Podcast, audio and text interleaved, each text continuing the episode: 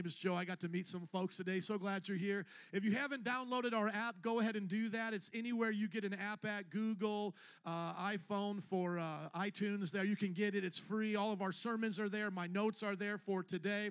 And then also, I wanted to let you know I'm releasing a new book every month, a 30 day series to help you grow in your walk with Christ. Uh, starting off with January, I released a new book called The God Kind of Life 30 Days to uh, Walk with Jesus. Then this uh, February, I just released uh, The Promised Life, and I know these books are going to be so amazing. So I'm going to ask that Robin would hand these to the two moms right there that I just met at the beginning of the. Oh, you have a broken toe of all the people. Go hand them out to these two moms. Two moms, would you just raise your hand? I met you two moms. You know who you are. There you go. Let's give it up for some moms in the house. Want to give you guys those. Also, everybody getting baptized today gets a choice of one of those books. So we're so glad that you're here.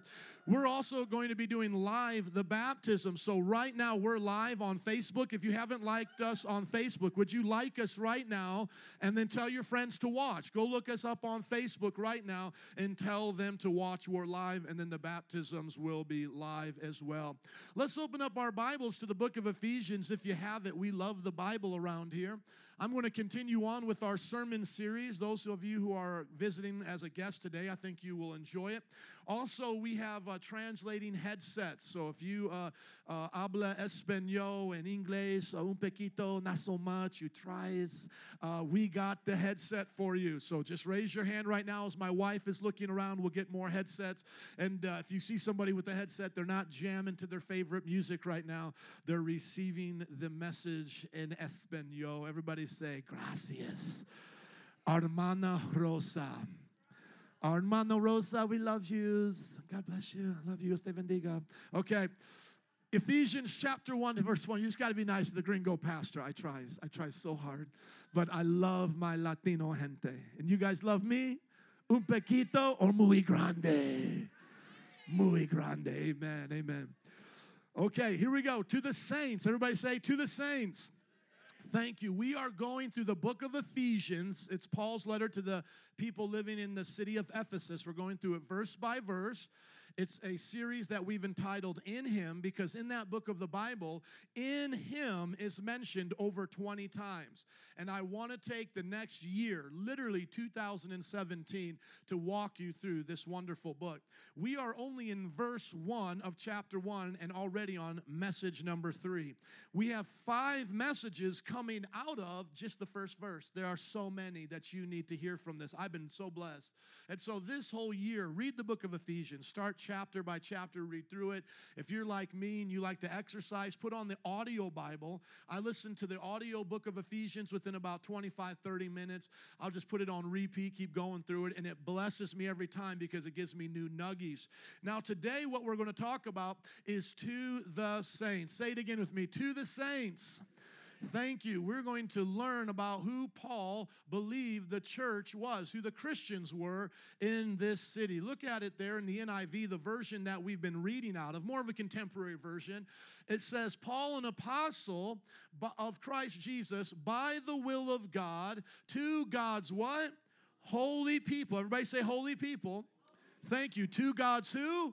Holy people. Thank you. In Ephesus, the faithful in Christ Jesus. Now remember, the NIV is a more modern translation. So let's look to the King James Version. And I actually have the new King, King James Version up here that removes the these and thous, but it keeps it more old school. Now listen to that word, holy people, in the King James Version here. Paul, an apostle of Christ Jesus by the will of God, pretty much the same. To the what? The saints. Everybody say the saints to the saints who are in Ephesus and faithful in Christ Jesus. To the saints. Does that sound like today's message title? Now, where do you think the saints are today? Where do you think the saints are? Point to where the saints are at. They're right here.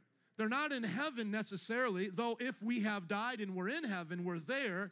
But that's not who Paul was talking to. He wasn't talking to Christians in heaven. Who he was talking to were the Christians in the church, and he called them saints. Now we have to sit back and understand there's been some differences that different churches have taught about when it comes to saints. So don't get mad at me, get mad at Paul, but I got to tell you the truth. Look at your neighbor and say, Here it comes. Okay, so understanding who the biblical saints are and what their nature is really like is one of the most difficult subjects I, as a pastor in this church, ever have to deal with. Why do I have a difficult time dealing with the subject of saints? Why? Because there's two false misunderstandings. The first misunderstanding of saints, which most people think of, are saints being dead, super Christians who are now worthy of our prayers and our adoration. Like we're supposed to pray to them and we're supposed to worship them in some way. How many have heard about that way of looking at saints? Come on, raise your hands. You have family that have taught you that saint so and so, the patron saint of lost things. And if that was true, my wife would need that saint's help because my wife loses things all the time, and I love you so much. Uh, I would probably need the saint of loving your wife and not embarrassing her in church. I would need that saint's help. But but where is that in the Bible? Show me one place in the Bible where we as Christians are told to pray to someone other than God where the saints are super Christians that we are supposed to ask for help or we're supposed to make uh, statues out of and put them in our car. How many have ever seen somebody put the saint of safety in their car or whatever, safe travels, you know? I don't want to embarrass you, but some of you know who that saint is, and I could say, who knows, and you'd shout it out, then everybody would look at you and, and laugh, but I don't want to do that. But you know what saint I'm talking about because I forgot. But that saint that goes right there in the middle. And we think to ourselves that that's what saints are. But we ask our friends and family, and I have family that believes that way too, but I just ask them, show me in the Bible where that's at. They can't show me. They can't show me one place in heaven where saints are, are being prayed to. They can't show me that. But every place Paul writes to the church of people who are living, he calls those people saints. Let's go back, and just in case you're already getting mad at me, going, I don't know if I believe that. I'm upset with you. Grandma taught me about St. Anthony, and I believe in that, and I don't care what this pastor says. Gosh darn it! I'm mad! mad! Okay, get mad then, but get right after you get mad. Okay, get right after you get mad. Paul, an apostle, I think he knows what he's talking about. He's the guy writing the Bible to us of Jesus Christ by the will of God to the who are in heaven, who are receiving our prayers, who are going to be gold medallions on our necklaces, and we'll kiss. Is that who they're? Is that is that what it says? To the saints who are in. Where are they in? Ephesus. They're right there. They're in a city. Hey, you're a saint. You're a saint. I'm writing to you. Now, some of you may say, I ain't no saint. That's true because there are people who are ain'ts. So you are either a saint or an ain't.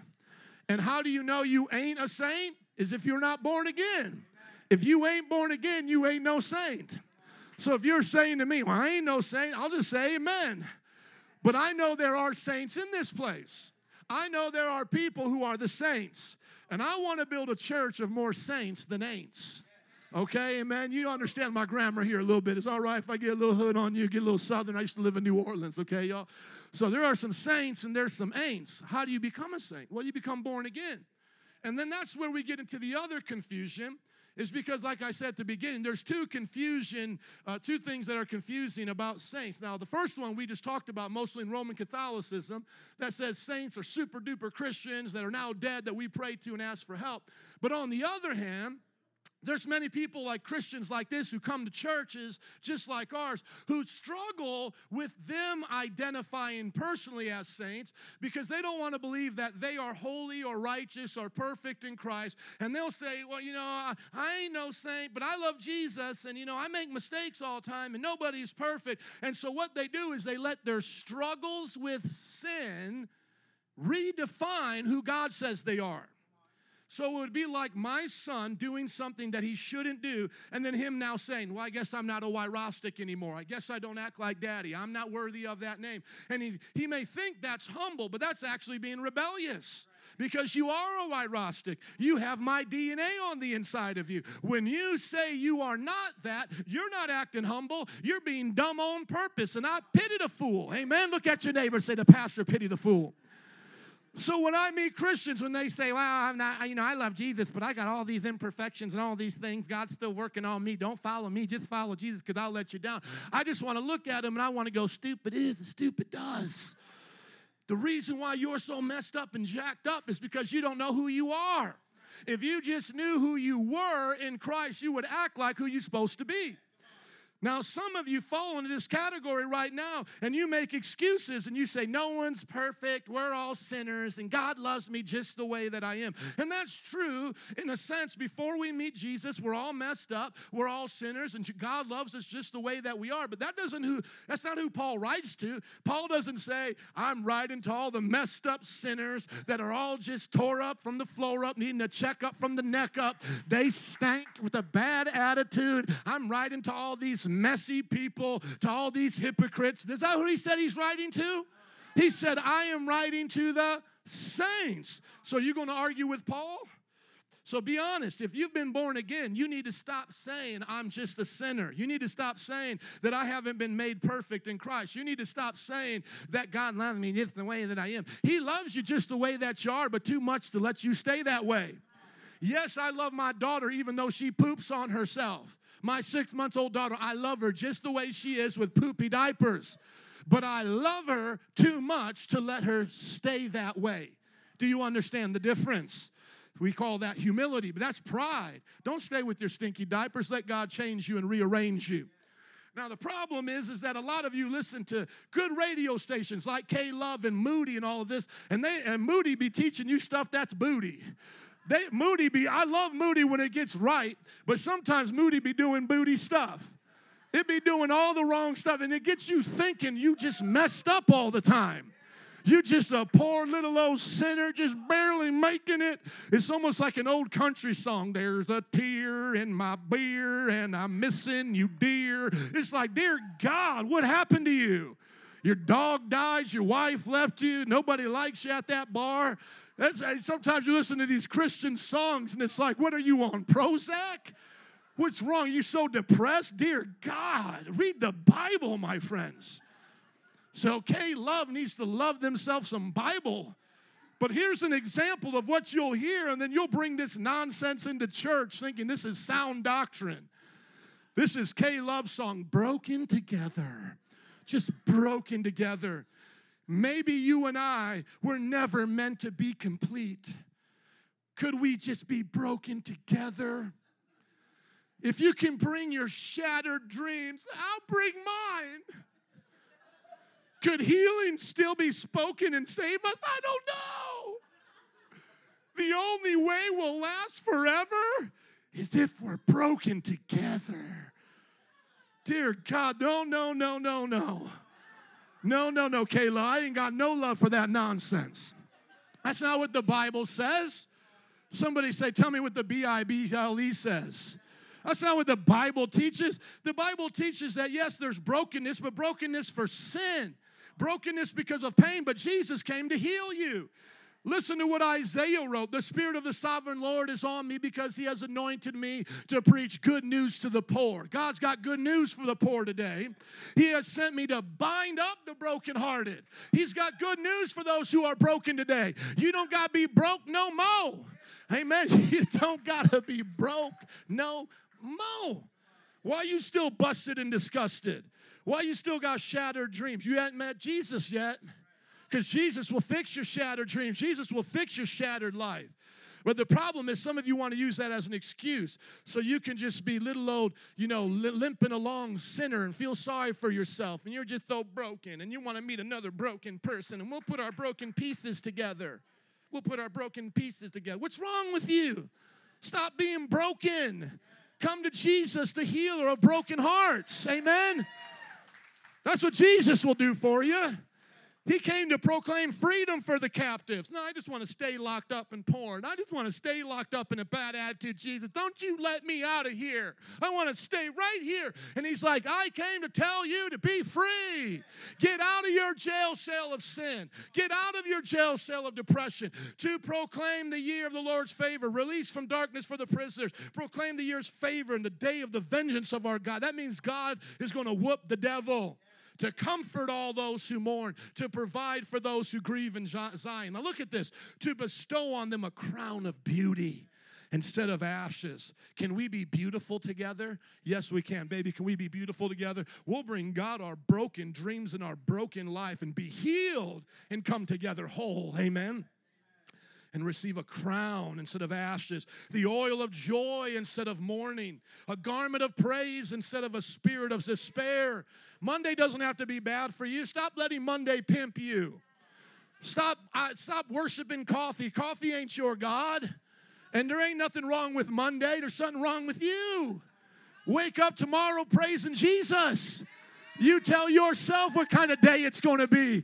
Glory to God. I didn't make this day, so I don't got the right to complain about this day. The Lord has made this day, and I will be glad and rejoice in it. Amen. Now it's okay you drink coffee, that's fine, but you don't need coffee. What you need is the joy of the Lord. You need a reason to get up in the morning and smile to bestow on them a crown of beauty instead of ashes, the oil of joy instead of mourning, a garment of praise instead of a spirit of despair. They will be called oaks of righteousness, a planting of the Lord for the display of his splendor. Somebody send that to uh, Casting Crowns and tell them write a song about that. Put that in your song and smoke it. Amen. Therefore, the truth is, somebody say the truth is. Thank you. The truth is that the saints, the Bible talks about, are living disciples of Christ. We're here today. We're living disciples of Christ, and we've been regenerated to be perfect, holy, and righteous. It was always the Father's plan to make Jesus the firstborn again among many brothers and sisters so we could live like him in this world. Look at Romans chapter 8 because a lot of you go, Well, there's nobody like Jesus. Do you know why Jesus came down to die on the cross? Why we wear this cross? So that he could give us all what he has, so that we could share in his nature. Look at it. For those God foreknew, he also predestined to be conformed, to be changed to the image of his son you are to be changed as you are born again into the image of Jesus Christ. That's what this represents. The baptismal tank today represents the birth canal of a woman. The water breaks, the child comes out. You are to be represent this represents that you are a new creation, not the same anymore. You were born once a sinner, now born again a saint. So that he could be the firstborn among many brothers and sisters. Now, let me tell you why a lot of churches don't want to tell you this. The reason why they don't want to tell you this is because the pastor's jacked up too. And as long as he's messed up, you're messed up, y'all get along really good. But you see, the moment the pastor gets serious about who his identity in Christ is, he's going to get serious about your identity. I don't want to keep you on the plantation of sin so I can share crop you and just make money off telling you every week you can make it out of your troubles. I want you to put your troubles under your feet, pimp slap the devil, and live like a conqueror. I haven't come here to be your pep talk every single week. Are you listening to me? And the reason why they do that so they can keep you on the plantation of sin. Have you come back and hear Bishop so and so sets you free, get you excited, sing you a song because you get beat up by the devil six days a week? It's about time you know your identity in Christ so that you can be a terror to the devil, a threat to the enemy. Take back what the devil stole from you. You don't need me to pep talk you. Look at yourself in the mirror and say, I'm made in the image of God. God lives on the inner side of me, and I'm a light in this world, a salt to these people, and I'm not who I used to be. Amen. You look at yourself and tell yourself that every day God's word will not return void. You will live according to what you believe and what you confess.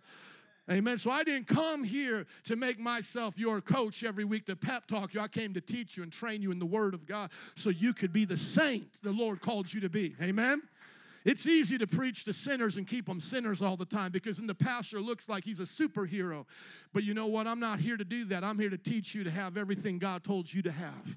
Paul called you a saint. He said, Walk accordingly, walk worthy of your calling, know who you are. That's what I say to my son.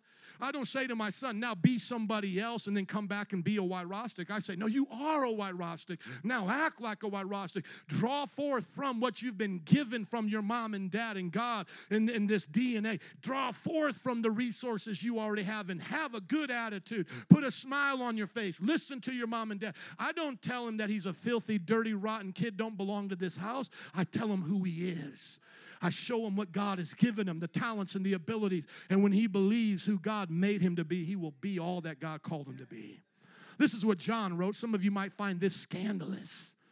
But I'll tell you what, it's the truth. This is what John wrote. This is how love is made complete among us that we may have confidence on the day of judgment. I'm confident for the day of judgment. Are you? Some of you aren't confident because you ain't a saint. That's why you're not confident. You know you're going to bust hell wide open. You are scared and you have a reason to be scared. But there are some of you Christians who deal with condemnation. You need to stop being scared. Perfect love will drive out that condemnation. The reason why you're scared as a Christian is because you think you have to do more to be more, do more to be more. You're not confident in who you already are in Christ. John says, We know that God loves us and we have this confidence on judgment day. In this world, we are like Jesus. In this world, we are not like Donald Trump. We are not like Hillary Clinton. We are not like Oprah Winfrey. We are not like Lil Wayne. We are not like LeBron James. In this world, we are like Jesus. Do you believe that today? That's what this is supposed to mean. This is what that's supposed to mean is you're born again to live like Jesus, a brand new creation. Somebody say, make it plain. Look at your neighbor and say, that was just the introduction. You know, I'm not even lying. That's just the introduction. I got a lot of stuff to go through. Can I just show you where we got to go today? We got to cover all this today. We got so much we have to do. I got to go through these two charts again. I got to review a bunch of these things with you right here. I got to tell you all this stuff right here. And then we're going to end with something that's going to blow your mind. This little poem right here. I haven't got time to show that to you, but it's a little poem. But, anyways, I got to start you up right here. Somebody say, that was just the introduction. The definition of the Greek word hagios is the word saint, and it means holy, pure, consecrated, dedicated to God, most holy one, or God's holy people. That's what that word means. The New Testament was written in the Greek language, hagios. Everybody say hagios. Thank you, it means holy. That's exactly what it means. That's why when you look at the different translations here, the new version just says holy people, the older translation says saint, but it's the same Greek word, hagios, and it means holy, consecrated. Paul used this word over 20 times just in the epistle we're studying right now. Just in Ephesians, uh, or excuse me, in the, in the letters just that Paul wrote, he used it 20 times, and nine times just in the book of Ephesians. You can see it all throughout it. So you see it in verse 1. Let's go to Ephesians chapter 1, verse 15. You can see him say it again. He says, For this reason, ever since I heard about your faith in the Lord Jesus and your love for God's people, I have not stopped giving thanks for you. And that scripture right there, uh, that word, God's people, look at it again in the older. Translation, we need to understand that that word hagios doesn't change. It's just the translator trying to help you understand it. But I wish they would put it in there. Amen. I wish the more modern version would keep it in there. It says, Your love toward all the saints all the saints. Let me just give you another example. Also in Ephesians chapter 1 verse 18. He just says it a few verses down from here. He says that the eyes of your understanding may be enlightened that you may know what is the hope of his calling, what are the riches of the glory of his inheritance among the among the what? The saints. He says it over and over. Nine times in this letter alone, 20 times in his letters. It's an important concept. If you want to look at the other letters that he writes, look at Romans, look at Corinthians. That's how he calls his people. As a matter of fact, look at it just as he started the book of Romans, he starts the book of Corinthians. He says here, to the church of God which is at Corinth, to those who are sanctified, somebody say sanctified in Christ Jesus. Thank you. Called to be, called to be so, who are you? Are you a saint or an ain't? See, just know in your heart, when you say I ain't, that already tells you who you are. If you are arguing with me in your mind right now, listen to me. I agree with you. You ain't a saint. If you're like, man, that's not me. Who does this preacher think he's calling a saint? I ain't, amen. Then get born again. Because the only ones who go to heaven, I'm not happy you're not a saint, but I'm happy you're realizing it. Only those who go to heaven are the saints. The, the church was made out of saints. There's not second class citizens in the church. There's, there's not another kind of Christian. There's not another kind of disciple. It's either saints or ain'ts. That's it. So stop arguing with God. If you ain't a saint, repent and say, I need to be one. Say, I repent for not being one. I stop making my excuses. Somebody say, Amen. Amen. And then when we see the saints in heaven, who are they? Are they special, super duper Christians? No, they are us in heaven. Those of us who have died. If I were to die today and be in heaven, I would be a saint in heaven. But I'm on earth, so I'm a saint on earth. Same thing with all of you. If you're on earth today, you're a saint on earth. If you die, you go to heaven, you're a saint in heaven. One of the places that the Roman Catholic Church tries to confuse you is to have you look at Revelation chapter 8, verse 3, and I'll, I'll, I'll let you read it and I'll see if you catch it yourself. Then another angel, having a golden censer, came and stood at the altar. This is a picture of heaven. He was given much incense that he should offer it with the prayers of all the saints upon the golden altar, which was before the throne. So here is a throne. All the prayers of the saints are offered to God. That sounds pretty clear to me. Does it say anywhere in there that it's me praying to someone in heaven and then they bring the prayer there? Or does it just simply say the prayers of the saints are brought before God? Well, when you pray, where do you think your prayers go? Do you think they go to hell? Do you think they just hit the ceiling, poof, bounce right back? When you pray, where do your prayers go?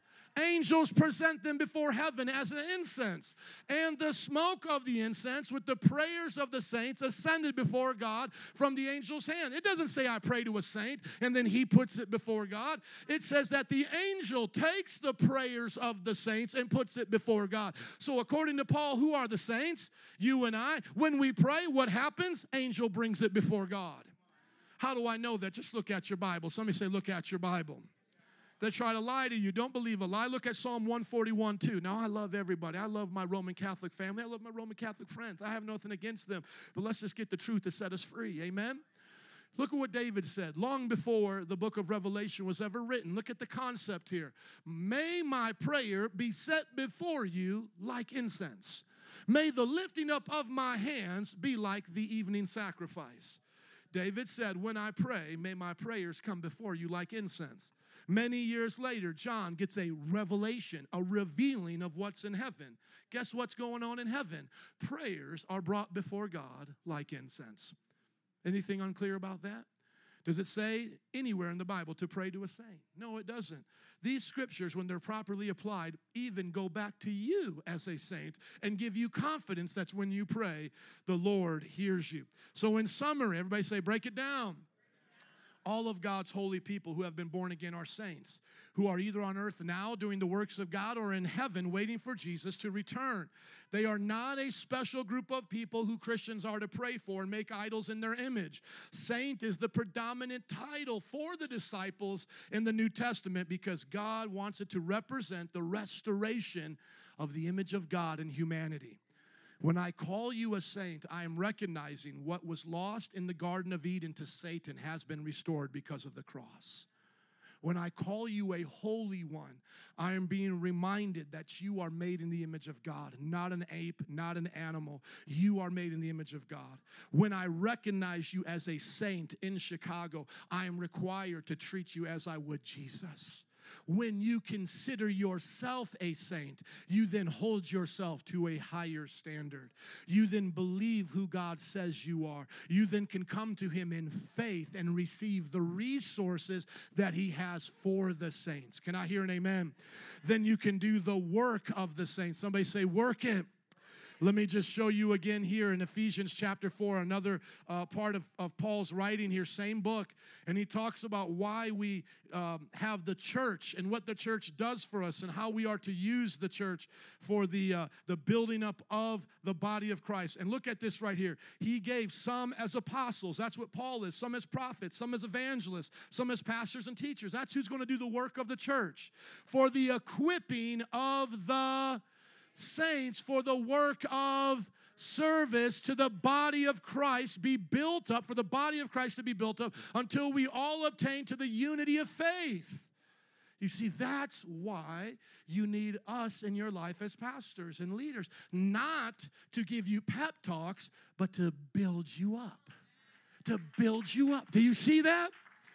Do I build you up by patting you on the head, just keep calling you a sinner? Well, you're just a little sorry little sinner.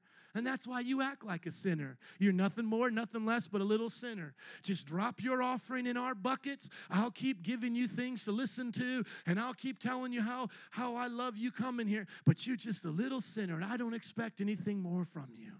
Is that what the Bible says? No, I'm to come to you as a saint and equip you, build you up. And what am I equipping you with? I'm equipping you with the Word of God.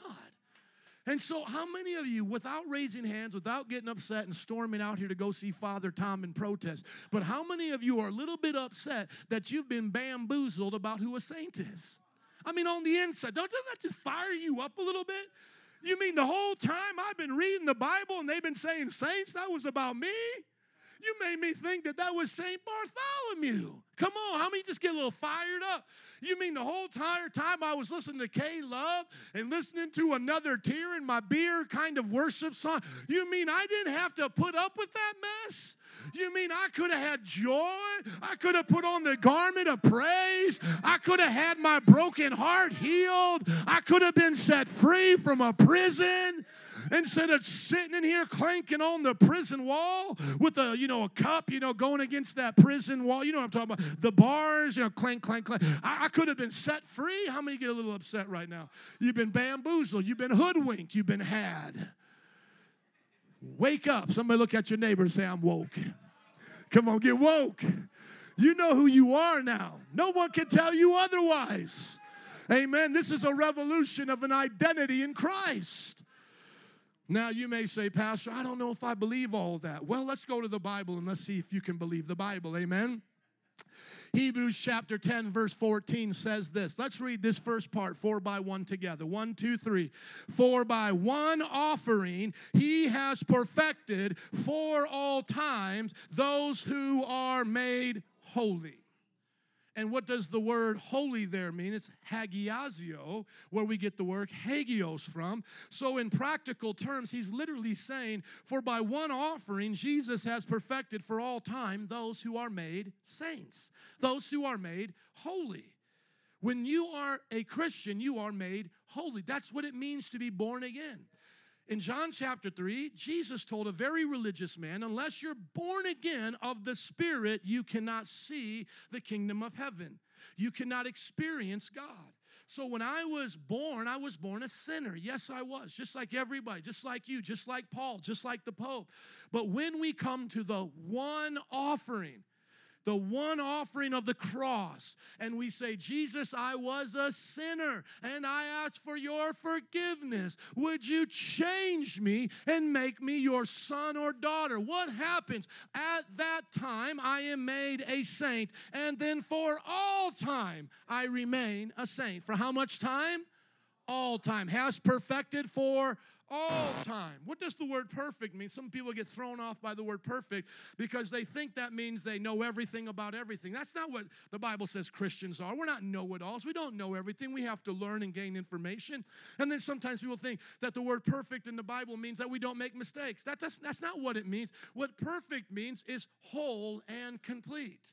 If you make a perfect pie, the pie has the perfect amount of ingredients. When you look at a Christian, you're looking at someone that has everything they need to be a new creation. That's why they're a Christian, a Christ like person. They are like Jesus. In their soul and spirit, there are no more missing puzzle pieces, there are no more broken issues. The issue has been solved. Does that mean they always live like it? No. Does that mean they always believe it? No. You can tell me I'm not acting perfect when I don't act the right way. You can tell me I don't act holy when I sin. You have permission. You have permission to do that for your neighbor. Look at your neighbor, say, I'll keep you accountable. But what you don't have permission to do is to tell me what I am or what I am not. That is what Jesus said I am and what I am not. And when I was born again, I was made a new creation. All things had passed away. Behold, everything became new. Everything became new. In Christ Jesus, I was perfected for all time. I don't have missing parts of my soul. I had a tore up soul when I met Jesus. I was broken and hurting, just like that song talked about. But when I met Jesus, He healed me. And that's where you grow in your Christianity. Being perfect in Christ doesn't mean you don't have maturity and growth. Just because my son is a perfect DNA specimen of my son, he is not anything less than my son. There's not one part missing from him being a Wyrostic. He has what is eh, there for the DNA. If I was on the Maury Povich show, he would say, This is your son. That's what he would say. This is your son. That's done. That's a perfect thing. Just, just like you can understand that concept, I am a perfect son of God. I, there is nothing missing between me and God. There's no more sacrifices that have to be made, no more prayers that have to be made. I am a perfect son of God. You are a perfect, righteous daughter of God. That's what the word holy means. It does. It, it sounds like the word whole. Y uh, W H O L E. It sounds like that, but that's not necessarily where the word comes from. But they are similar, and it's good to see it that way. Holy means separate, set apart, perfect, and righteous. And then whole means complete, not missing anything. So, a good way to combine perfection and holiness together is to look at it this way I am holy, holy. W H O L E Y H O L Y. I am holy, completely holy, perfectly holy. Is anybody listening to me? Now, some of you want to think of it like this, and I understand because I'm a pastor and I'm used to people not listening to me. And I'm used to people thinking about whatever they think about when it comes to the Bible and making up stuff as they go along. And so here's how it's basically going to come down to you're either going to believe in a form of progressive salvation or you're going to believe in complete salvation. You're going to believe something along the lines of what you were taught. Well, I'm not really that bad of a person, but if I do more good than my bad, I'll get to heaven and I'm a good person. You will fall into that lie, or you believe that I am a good person now, that I am a holy person now, that Christ Jesus has made me righteous now. Do you understand? There's a big difference. Some of you will see yourself being birthed, as we say, born again, like boom, I came out, I'm born again. Some of you will find yourself 20 years stuck in the birth canal of, of, of being born again. Like, I'm coming, here's my finger, I'm coming out, I'm coming out, I'm gonna be a new person. 20 years later, I'm, I'm gonna get my leg out, you know. See, we believe in complete salvation, we believe in instantaneous salvation. We believe the moment we confess Jesus, we're saved. Progressive salvation on this side focuses on self effort. Well, I'll do better. I'll do better. I'll try harder. Makes little of the gospel. Probably don't even know what the gospel is. The gospel means Jesus died on the cross so you could live. It enjoys sin, makes excuses for sin, misuses God's grace to live holy. Well, don't Christians teach I can be forgiven? Well, I can sin as much as I want then and be forgiven, right? See, they misuse the grace of God. They justify their sin by comparison. Well, I'm not as bad as so and so. I'm not bad so so I at least go to church. I read my Bible every now and then. They neglect God's word. They listen to Oprah Winfrey instead of the Bible on what it means to be holy. It's powerless against sin and temptation. They'll say, Well, I tried that. I tried it, but it didn't work. You know why? You know why you failed at Christianity? Is because you failed. Christianity didn't fail. You did it wrong. Stop doing it wrong. Stop doing a broken version of Christianity. Do the right version of Christianity and it will work every time. Amen gives the devil too much credit. Oh, the devil's working on me. Devil's doing this to me. Oh, the devil's messing. Oh, el diablo. El diablo. The Bible says for the Christian, the devil's under our feet.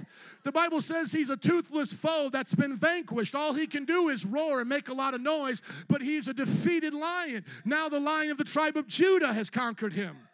Lacks true faith, but is religious. See, when I talk like this, it's hard for you to believe. But I talk to you about some weeping statue somewhere off somewhere else. You'd be like, oh, I believe that.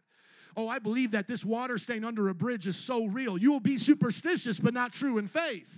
You'll get your tarot cards read. You'll go read the horoscope. You'll go listen to somebody talk about a dream where their Aunt Mima visited them and gave them a message, but you won't believe the actual Word of God. The words where Jesus said, Be ye perfect, for your heavenly Father is perfect. Blessed are the merciful. Blessed are you. You will you neglect those things for man-made traditions. You'll find others to agree with you. Well, I'm not coming back to that church. I'm going to go back over here to Father Tom and Pastor so and so who tells me I'm just as much of a sinner as he is. They complain they're weak all the time. Well, I just can't. I can't. I tried and I can't. I tried and I can't. Once again, you're doing it wrong. I don't try to be a Christian. I am a Christian because of Christ in me. My son doesn't have to try to be my son. He's my son because I put some DNA up in my wife and my wife pushed him out. I've been born of the spirit birth of God. God did all the pushing. Amen. I'm here now. Praise God. Complains they are weak, cynicals of others. And here's the last but not least cynical of others who live holy. Because you know people are already thinking in their mind, well, I know that pastor ain't perfect. I, I know he got mistakes. He's trying to tell me he's a holy person. I know he's not holy. Go ask his wife when was the last time he yelled at the kids. Go, I, I just told you that my perfect behavior, it does not determine my perfect nature. The perfect nature was given when I was born again. The behavior comes out of my belief and realization in who I am. My son may not behave perfectly like a Wyrostic, but he is a perfect Wyrostic. Do you know the difference? A difference between behavior and identity. I be a child of God, and I will then live like a child of God. I don't try to do, do, do to become a child of God. All of the other things are the opposite. We focus on Jesus' work when you believe in complete salvation. You make the gospel big. It's not me, it's Christ. You enjoy righteousness. You're not upset you can't sin. You love living for Jesus. You live holy by God's grace. You repent of sin quickly in your conscience. You know the truth. You abide in God's words. You defeat sin and temptation with the word of God. He said we should pray, Lead me not into temptation, but deliver me from evil. Is Jesus a liar or did he teach you how to pray?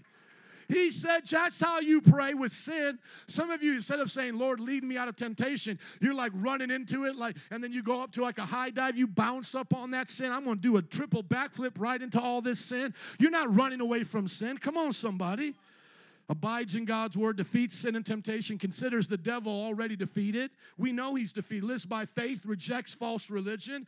That's why I don't have to come in here with smells and bells wearing a robe. I know who I am in Christ. Amen. I'll dress just like Jesus did. I'll dress just like Peter. They were ordinary men. You ever seen a fisherman dress up in a three piece suit?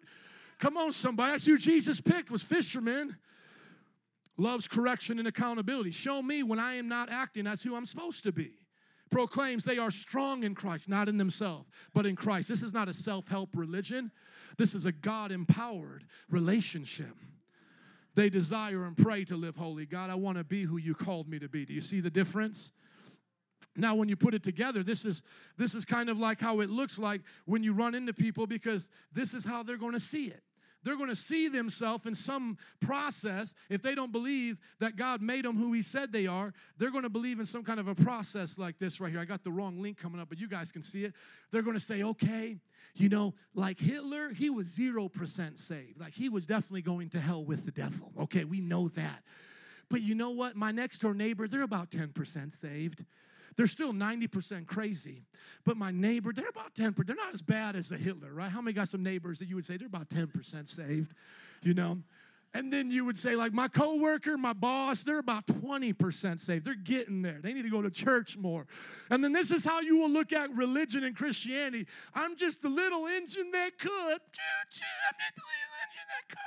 And you're just going to think all through life, God is still working on me. Second Flesh, chapter 2, verse 11.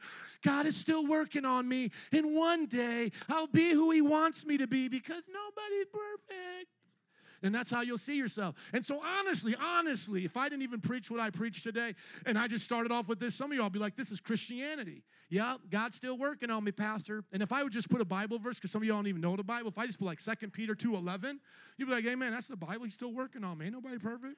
Amen, Pastor. What's wrong with that? And then if I literally had a survey go around, like, y'all tell me how saved you are. Ought to be circling like what you are. You'd ask your neighbor, how saved are you? About 70% saved. I'm getting there. Seriously, and then your wife would say, No, no, you about 60. You just barely made it over half. I guarantee you, if I go to any church today and preach this message, they're like, Amen. And then if I started whooping and hollering, you can do it. By God's grace, you can go from 70 to 80% saved. You can do it. I know you can do it. Y'all be clapping. Oh, I can do it. I know I can do it. Yeah. Yeah. Ah, we'd all get excited. Just be like, you gonna do it? You gonna do it? Is that how the Bible talks? Is that what Jesus said?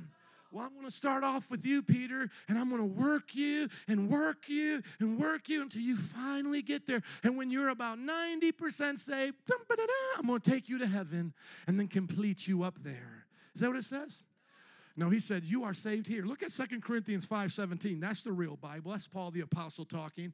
Therefore, if anyone is in Christ Jesus, the new creation has come. Downloaded, boom, bing, it's there. Not waiting on a slow DSL speed, not waiting for that, that, that phone to download it. No, new creation has come. The old has gone. The new is here. Where is the new?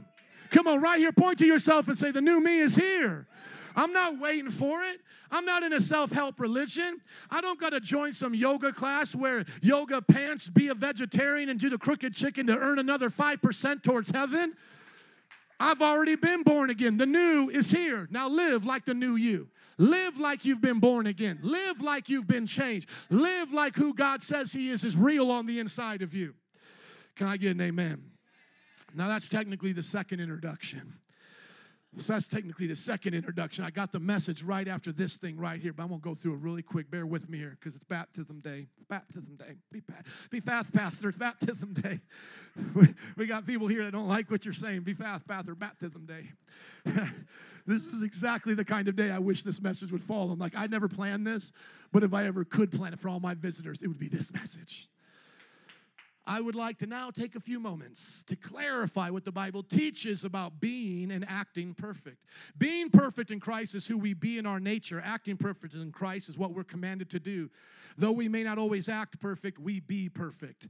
Saying nobody is perfect has become an excuse for many Christians to continue in sin. Rather, every Christian should boldly say, I am perfected in Christ, even if I don't always act like it. The difference is understanding our nature and what is expected of us saying nobody is perfect gives the impression that God has not saved nor changed you. Confessing you are perfect in Christ places a demand upon your faith to live like who God made you to be like. It places a demand. You got to live up to it. When you believe you were made sinless, you will sin less.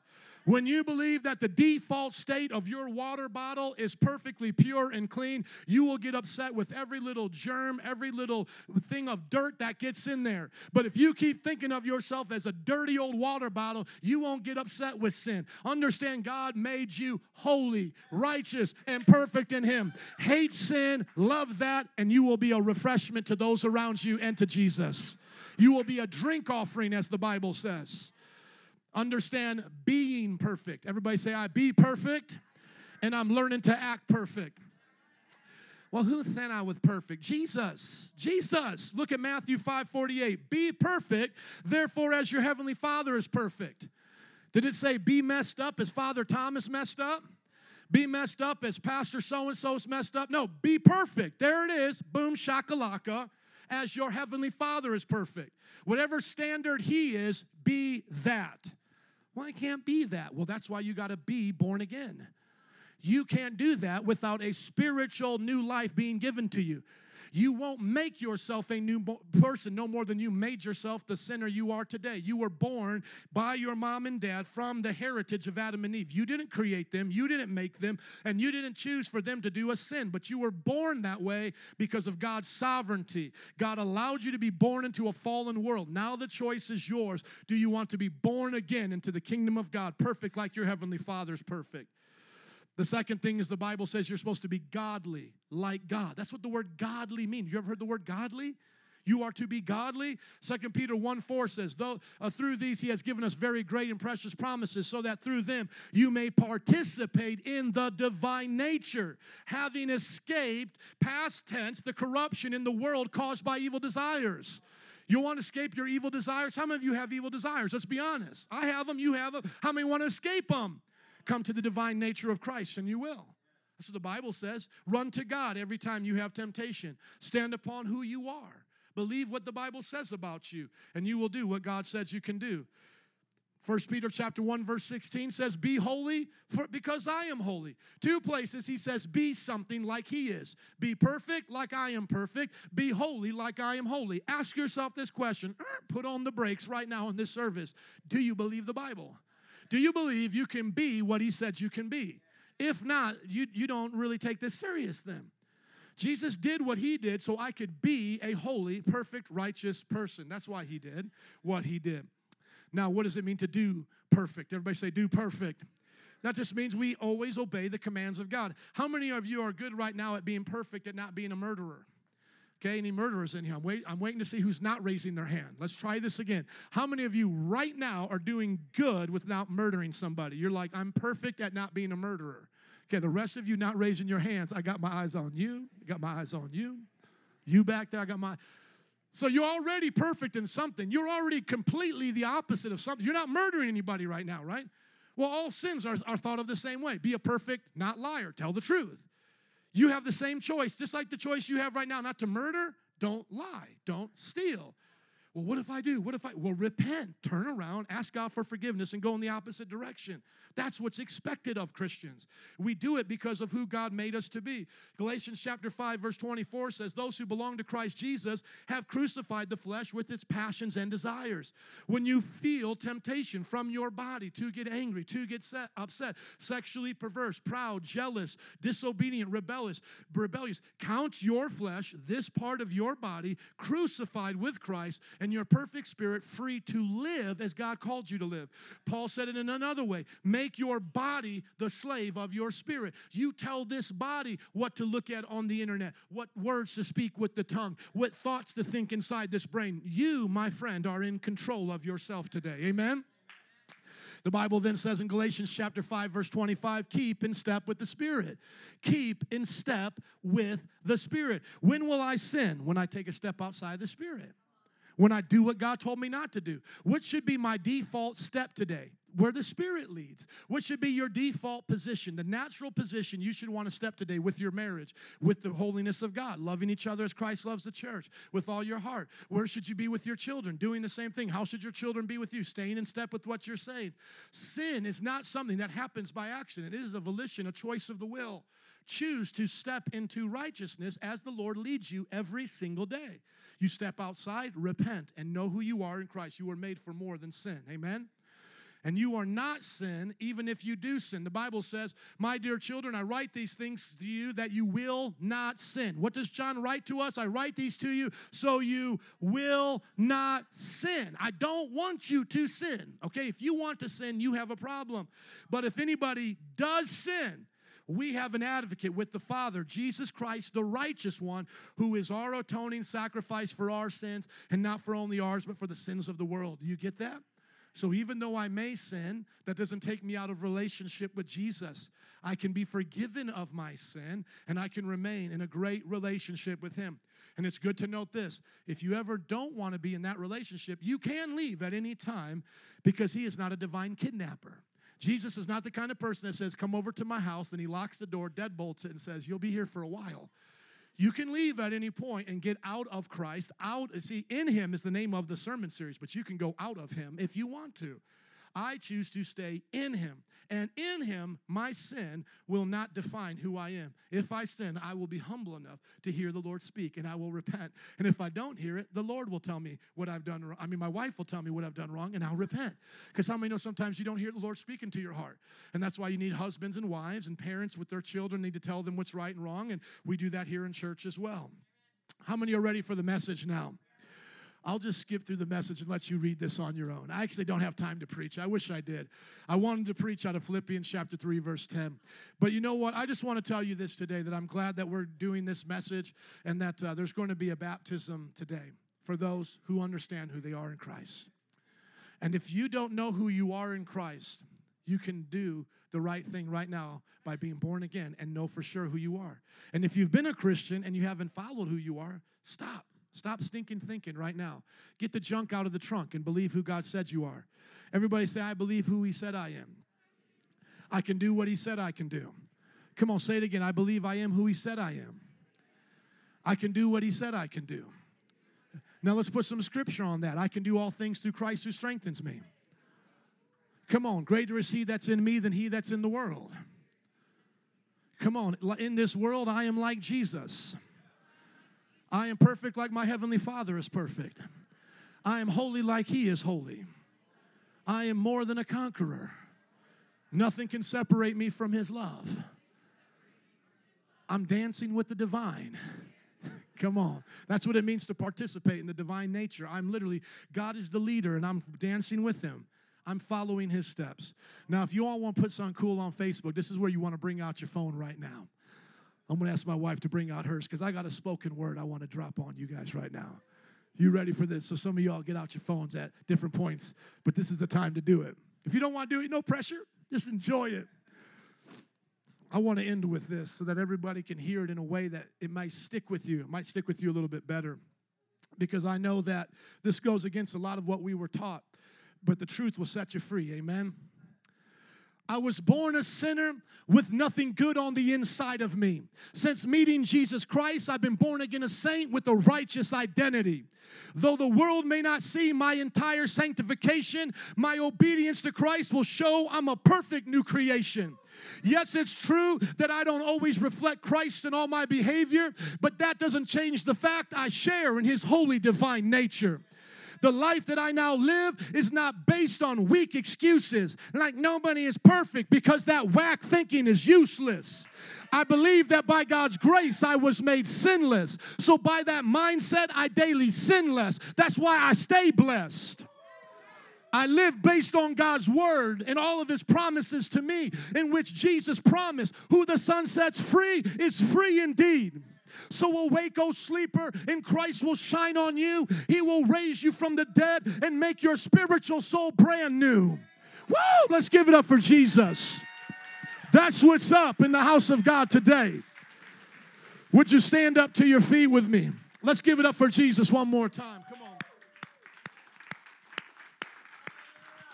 Band and altar workers, would you come, please? We'll do our baptisms right after this. Thank you, guests, for staying. We do honor you and appreciate you. Let us just bow, bow our head and close our eyes in an attitude of prayer. Father, we have heard your word spoken. I pray that what is ever true, whatever is right, would settle in our hearts right now. That we would make the right decisions, oh God, to follow you and to believe we are who you said we are. With every head bowed and eyes closed in an attitude of prayer, be honest with yourself. Are you a saint or an ain't? If you have not been born again, if you haven't had an encounter with Jesus that has literally changed your whole world around, then today just repent of your sins where you're standing. Just repent right where you're at. What it means to repent is to confess you are wrong, to say, God, I am wrong, forgive me. Name the sins you have committed. Tell God those things that you know you shouldn't have done. Now, those of you who are here and you would say, Pastor, I know that I am a born again Christian, but I haven't heard it preached this way. And you know what? To be honest, as a Christian, I don't really live right. Then, right now, as the, the, the person is praying to be born again, you pray right now to know what it means to be born again. Say, Lord, forgive me for not believing that I was a new person. Forgive me for breaking your commands, even though I should have known better.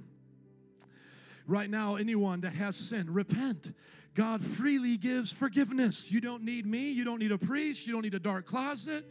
You don't need communion. You and God right now.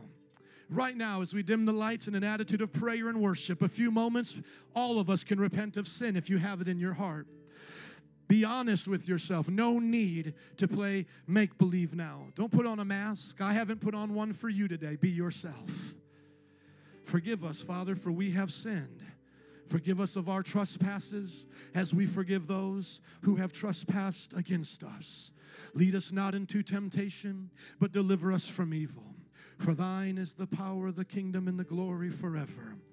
Right now, pray it in your own words. Make it personal right now. Forgive me of my sins. Lead me not into temptation because it's all about you. That's what we're doing right now for another 30 seconds. Those of you who would say, I'm good, I've repented, I'm clean, just start to tell God, thank you for His grace. Gracias, Señor, for the cruz, the cross of Jesus. The cross of Jesus that perfects and makes righteous and holy for all time. Every person right now, look at your heart. Be honest with who you are. Righteousness is a gift. Being born again is a gift. I never earned it. I've been a Christian now over 20 years. I received Christ when I was 18 years old with drugs in my pocket. I was a high school dropout, arrested eight times. God did it. God did it. Every person getting baptized today, God did it. God did it. Not a church, not a man, God did it. Hallelujah. Few more moments. Few more moments. Few more moments. God, would you search all of our hearts? We don't want to be hypocrites. There's been too many in the church. Let us know who we are and what we're to do. What we've done wrong, we repent of now. We make it right now. In the name of Jesus. Now, let us all just raise up our hands and say, God, I believe, I believe who you said I am, and I want to do the works you said I can do. Ask the Lord to bless you and your family right now, to be the mother, the father, the husband, the wife you were called to be. Ask God to give you His commands to follow on your job, in your community. If we just believe today, right? If we just believed we are who we said he, who we said we are, we can do what He said we can do. I'm not an alcoholic anymore. I'm sober and I've been sober. Amen. Come on. Do you believe that? I'm not a drug dealer anymore. I'm not a fornicator anymore. Come on. I am who God said I am. Pray it out right now. Talk to Jesus. He's waiting to hear it from you. Don't say it just because I said it. Do it from your own words. Jesus. Brothers, put up the words to this song, please. Your kingdom come, the first verse. We're going to end with singing. We'll get ready for baptisms. We'll dismiss and then get to do the baptisms. But before we do, let's worship. Because today is why we get baptized. This is why we do it. We are your sons and daughters. Would you worship with us before we dismiss? We are your. Do you believe it? Think about what you're singing. Coming before our King. Our King. Receiving your impartation. All that you have for us. And what we give back to you is the nations. We give Chicago back to you. Come on, one more time. Think about it. We are your sons and daughters. We are your sons and daughters coming before our King. If he's the king and you're a son or daughter, you know what you are. You're a saint today. Your impartation. The nations, not only this city, but the whole world. Come on, Jesus, won't you come? Sing it out today, saints. Jesus, won't you come Invade this atmosphere. and let us all know One more time, Jesus, won't you come? Jesus, won't you come? Jesus, won't you come? invade Woo! Change our hearts, oh God.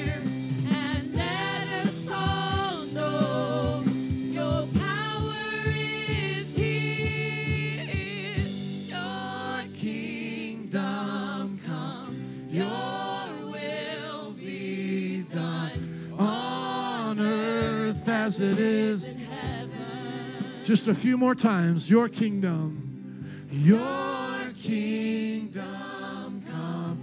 Your will be done. On earth as it is in heaven. Amen. Would you look up at me, please? We're going to dismiss now formally. If you need prayer for anything, please see our prayer workers up here. They love to pray for you. No judgment, no, uh, you know, announcing your business to others. Just personal prayer, just a way to know that someone's got your back. We're going to then ask those who are getting dis, um, uh, baptized to get changed. There's a bathroom here and a bathroom in the back in our nursery. And then we're going to all line up here and do the baptisms right here. And that way, if you have to go, you can go. But if you want to stay with your family, we're going to do a baptism service. And those who are getting baptized will share a little bit of their testimony. And I hope that encourages all of us to believe that what God did in them, He'll do in us. Amen. And if He hasn't done it already in your heart, He can. You can get saved watching these guys get baptized. And those of you, it's going to be live, so maybe your friends who aren't saved will see it and get baptized. You'll be surprised what people will confess in that baptismal tank. We never tell them to do it, but it will, it will come out sometime. God will save anybody and everybody. He will save the Aztec warrior right here. He'll save the brother with the cool piercings. When this guy got married, he's like, Who, me? Yeah. When this brother got married, he got married with a mohawk. That's how he got married. God will save a church girl like my wife. She was a little goody two shoe girl, but on the inside, she was a sinner, not going to heaven. God will save a brother just like this, a brother just like, I mean, it doesn't matter who you are. God will save you. Amen. So if you need to get saved, come up and see these brothers and sisters. Otherwise, we'll dismiss and get ready for the baptism. Father, bless our baptism service and all that we do in Jesus' name. Bless those that have to go as well. And everybody said, Amen. Let's give it up for Jesus. God bless you. We'll see you in the tank. Otherwise, have a great week.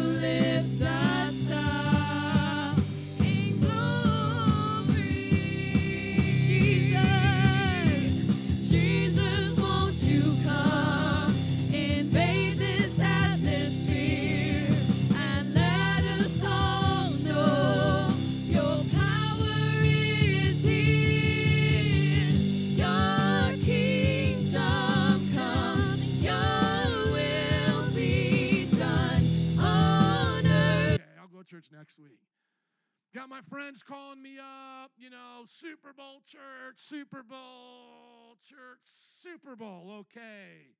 Right? Promotion, church, promotion, ah, promotion. I'll work Sundays. You got me. Yeah, you got me. Okay. But here this man suffers for Jesus. But over and over and over again, he's faithful to Jesus. I've been in danger from rivers, danger from bandits, danger from fellow Jews, danger from Gentiles. It doesn't seem like a lot of people like him. In danger in the city, in danger in the country, in danger at sea, in danger from false believers. I have labored, toiled, have gone without sleep. I have known hunger and thirst, and have often gone to bed without food. And some college students say amen to that, right? I have been cold and naked. Hope you don't do that. Besides anything else, I face daily the pressure of my concern for all the churches. Who is weak and I do not feel weak? Who is led into sin and I don't burn inwardly? This is a mere man. This is not the God man, Jesus. This is a mere man like us. He says, If I must boast, I will boast of the things that show my weakness. The God and Father of our Lord Jesus, who is to be praised forever. He never lost his praise. He was beaten and put into a jail cell, but didn't lose his praise. He praised in that Philippian jail, the Bible says. He praised God on good days, on bad days, when he was naked or clothed and food, without food. He praised God all the time. Can you do that? Or is it just, you know, one bad thing happen in your life and you just get all pouty and just have a little pity patty party? Come on, God, you don't understand. Not everybody in my house loves Jesus, and it's hard. It's hard. I don't want to do it anymore, Jesus. I to do it. I wanna do it. Oh, God, on my job, they make fun of me, God. They make fun of me. I don't want to do it anymore, God. I don't wanna do it. Isn't that how you feel? We get like that, don't we? God, it's so hard, so hard. I can't afford my cable. I can't afford my cell phone, and I can't afford all of these things. God, I'm suffering. I'm dying. God, I'm dying. dying. Right? That's what we think. We can't. Oh man, we lose cable. We're dying. We lose our cell phone. We're dying. We're suffering. Right? We, we, we put all these things before God, then we suffer a little bit when we serve God. And I'm not saying it's all about suffering. He saw some of the greatest miracles, the greatest things of his life. But yes, there was a part of it that was painful and suffering, and it was, it was achieving for him a greater weight of glory to come in the kingdom, storing treasures in heaven. And he counted it worth it. He said, I'm going to praise God. I'm going to praise God. Amen. How many want to praise God no matter what you face? Here's, here's second and last thing Paul depended upon the power of the Holy Spirit. You see, many of you, you stink at Christianity because you don't do Christianity right. And you blame Christianity for your stinking thinking and your stinking life. And you got to stop doing that. I got to be a little bit more rebuking here right now and not so funny. Some of you, you blame God for the stuff you and the devil did together. And maybe some of those things wasn't your choice, it was done to you. But how you react to those things is your choice. And so if you look at somebody like Paul and go, it was easy for him, but he didn't know what it felt like to be brought up without a dad and, and to have your mom on drugs. He don't know. He just don't know. He makes it look easy. That pastor, they don't know. They, you don't know Christianity. Paul was not an apostle by his own strength. Paul didn't do what he did through all of his sufferings because he just tried a little bit harder. It was not self help. As a matter of fact, he had to deny himself. So if Christianity stinks for you and doesn't work, it's because you are stinky and you're not doing it right. Paul said, Not that we are competent in our own selves to claim anything for ourselves. Nothing good that Paul did came from himself. Do you understand? Nothing good that I have done has come from myself. He said, But our competence comes from God. He's the one that wrote that you can do all things through Christ who gives you strength. He's the one that wrote in Romans, you are more than a conqueror through Christ Jesus. He's the one who wrote in this letter that you are seated in heavenly places with Christ while he himself is in prison. He was teaching you this principle that God made him competent as ministers of a new covenant, not of the letter, but of the Spirit, for the letter kills, but the Spirit gives life. You need life. You need encouragement. You need God to carry your burdens, take away your excuses. Let the Spirit of God come in. The Spirit of God will flip you right side up. The Spirit of God will turn your frown upside down. He will take away your mess and have you be blessed. Hallelujah. God will do for you what you can never do for yourself. Stop trying to fix yourself. You don't need upgrades, you don't need renovations. You need to be made a brand new creation by the grace of God. It's not a little bit of you and a little bit of God. That's why it doesn't work for you. You need a 100% of God and none of you. Hallelujah. Can I hear an amen? God is good. How many of you see Christianity working in your life? It works, doesn't it? And lastly, Paul was faithful to finish his race. Rachel, would you come, please? He was faithful. He made a decision I won't quit. It doesn't matter how hard it gets, it doesn't matter who leaves me. I won't quit. God will give me the strength to finish my race. He said, I feel like I'm already being poured out like a drink offering, and the time for my departure is near. I have fought the good fight. I have finished the race. I have kept the faith. Look at those three things. He said, I fought the good fight. That means he didn't, he didn't give up. When he got knocked down, he decided, I will get up, and God gave him the strength every time. But what God can't do is make you do what you don't want to do.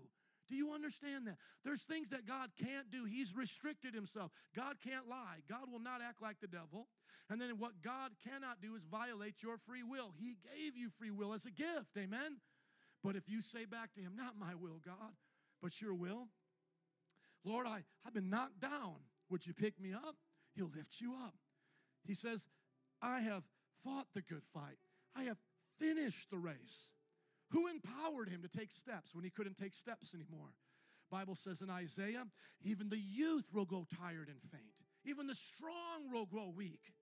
But those who wait upon the Lord will have their strength renewed. They will run and not grow weary, walk and not faint. They shall soar upon the wind like an eagle. Do you see an eagle struggling to stay up there like a chicken or a turkey? Oh, oh, do you see eagles doing that? Oh, how did I get up here? How did I get up here? Throw a turkey off a building and see what it does. Get an eagle on a building. You watch professional swimmers, because I used to love to swim. You watch them, just their strokes take them right through the water. You'll be like, oh, help me, Jesus, help me. They're just like, that's how God makes the righteous. He says, I have finished the race. Who put every pep in his step? The Lord did. He said, I kept the faith. Who gave him the strength to hold on when he felt like letting go? He said at one point, he said, I do feel like dying, man. He says, it's so hard. I just feel like dying. He said, but I'm staying for you because I know I'm helping you, churches. Who gave him that strength? The Holy Spirit. He says, For there is in store for me the crown of righteousness, which the Lord, the righteous judge, will award me on that day. Everyone, look up at me, please. Why does Paul get the crown of righteousness? Because he did a bunch of good things? Or because he trusted in the good one, the God man, Jesus, the sacrifice, right? But now watch this not only for me. Paul doesn't sit up on a pedestal. Do you know that Paul's name is going to be written on the 12 stones of the Jerusalem that will come in and out of New Jerusalem?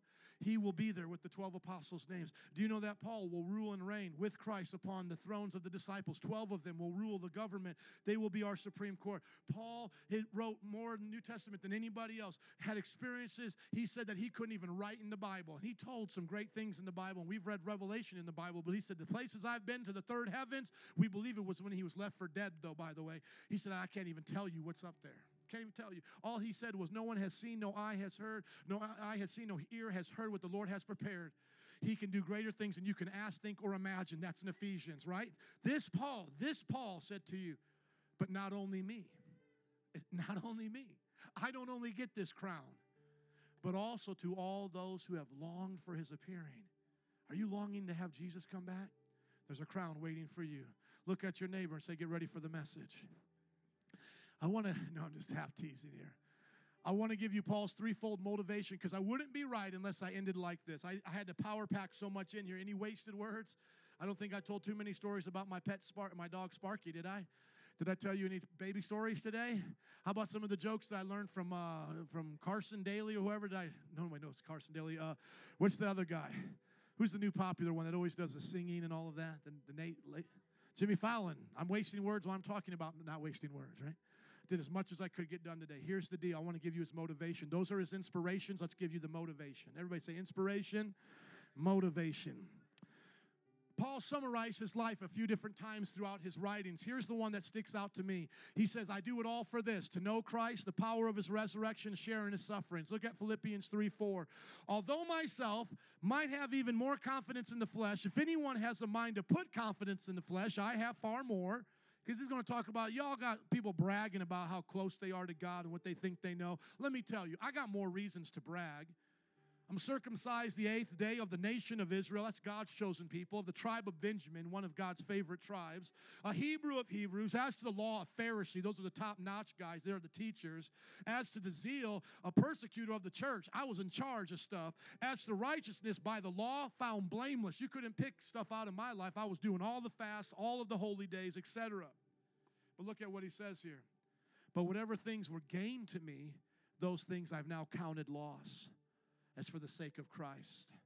More than that, I count all things to be lost in view of the surpassing value of knowing Christ Jesus, my Lord. Paul chose to be single so he could give more time to Jesus in the ministry. How many would receive that calling? Some of us are already married. We don't have the choice, but that would be a tough calling. Be like, no, Lord, I'm going to give that one back. I'm going to pass on that one. I'll take all the other gifts you got for me. But Paul said to literally, he said to the Lord, Give it all to me. And God said, Well, then go for broke. And this is kind of where they get the tradition of priests being celibate, was from Paul. It wasn't from Peter, which is funny because they say Peter was the first pope, but Peter was married with kids.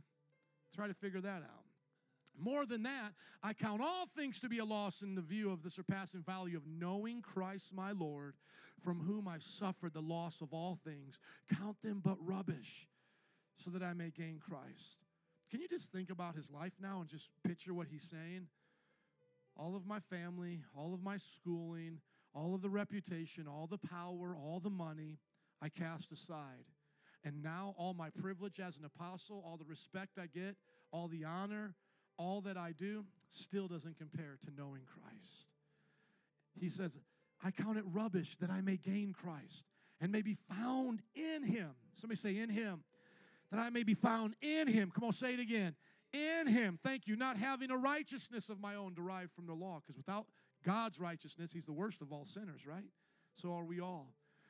But that which is through faith in Christ, the righteousness which comes from God on the basis of faith, here he goes, that I may know him the power of his resurrection and the fellowship of his sufferings. He knew one day he would be raised up as Jesus was and he would rule and reign with Christ, being conformed to his death in order that I may attain to the resurrection from the dead.